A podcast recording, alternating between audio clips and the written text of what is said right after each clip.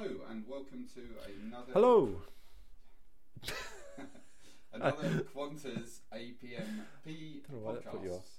So uh, Tim O'Connor and Adam Montgomery here.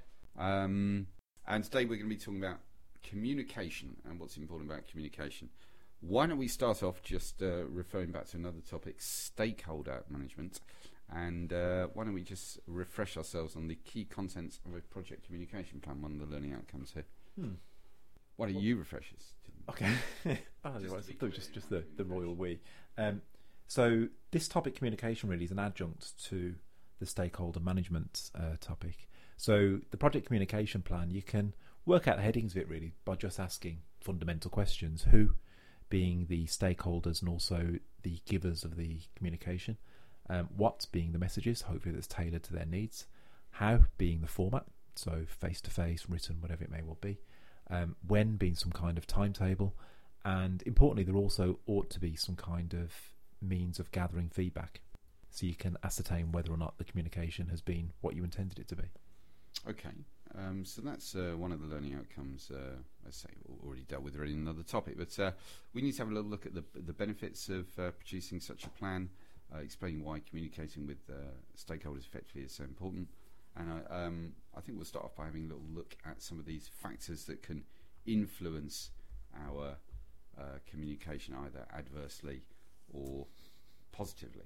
So, I mean, there's all sorts of things that can uh, affect the, the way you communicate and uh, how well it works. I mean, the choice of the medium or the channel that you're going to use to communicate, uh, any kind of complex message really is far better off delivered face to face. Anything with with a high degree of ambiguity or complexity, or anything indeed, may, maybe you know that's that's bad news.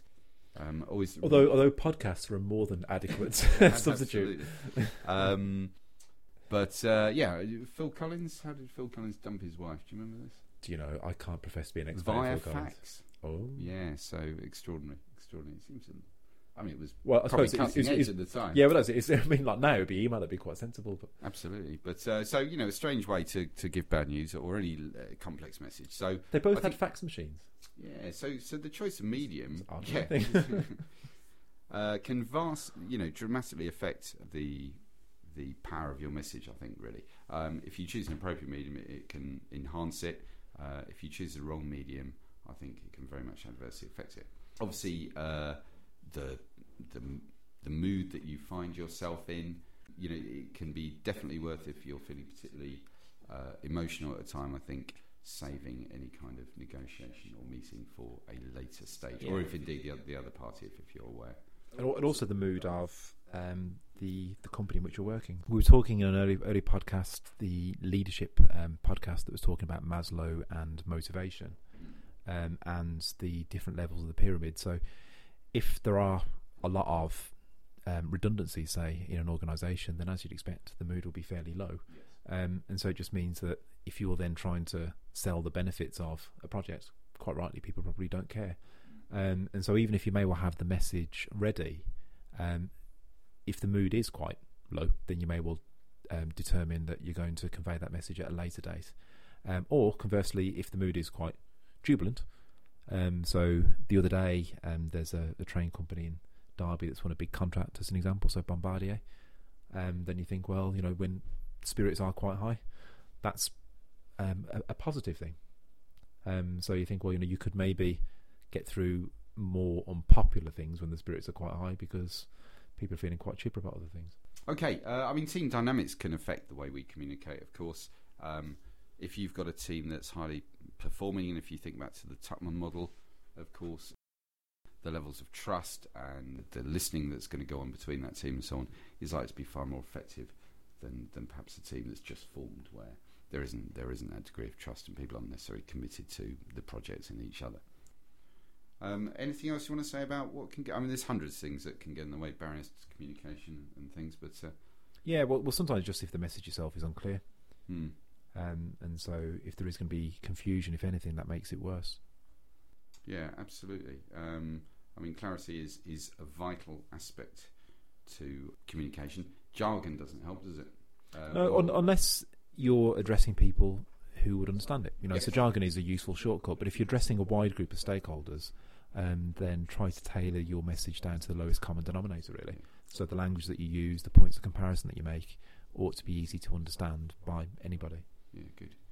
Okay, so that's jargon dealt with. Anyway, going forward. Um, see what I did there. Uh, okay, so um, what, why does all this matter, Tim? Why is it important that we uh, communicate effectively? Uh, well, I mean, I think ultimately, again, w- without without good communication, uh, potentially uh, we can have costly failures, lack, a lack of trust with the um, within the team, uh, a lack of common understanding. I mean, if the, for example, the requirements which we talked about in another podcast aren't clearly understood by everyone, there's potentially people working at uh, odds with each other. So, you know, hugely important communication. And I think, did you say early on one of the key reasons projects fail? Did you say it in another podcast? I think I might have, yeah. Well, if you didn't, it's certainly true. so, um, very important. Um, I, I think that's fine, though, isn't it, for the moment? I think we, we've dealt with that. Yeah, I think so. And it's an obvious thing, you know, as regards um, as regards communication, there are different types of communication. There are. Um, so as well as verbal, non-verbal, and um, messages that can be conveyed in that way. There's a couple of great quotes, both by a guy called Peter Drucker. Do you know him? Management thinker, writer guy.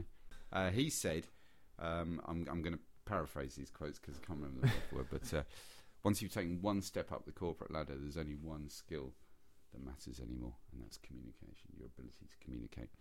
Uh, he also said the most interesting thing about communication, the most important thing in a message is what's not being said.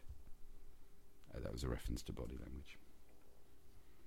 So I think on that profound note, Oh, wise words. we'll leave you there. Okay. Thanks very much. Bye, Tim. Okay, thank you. Bye.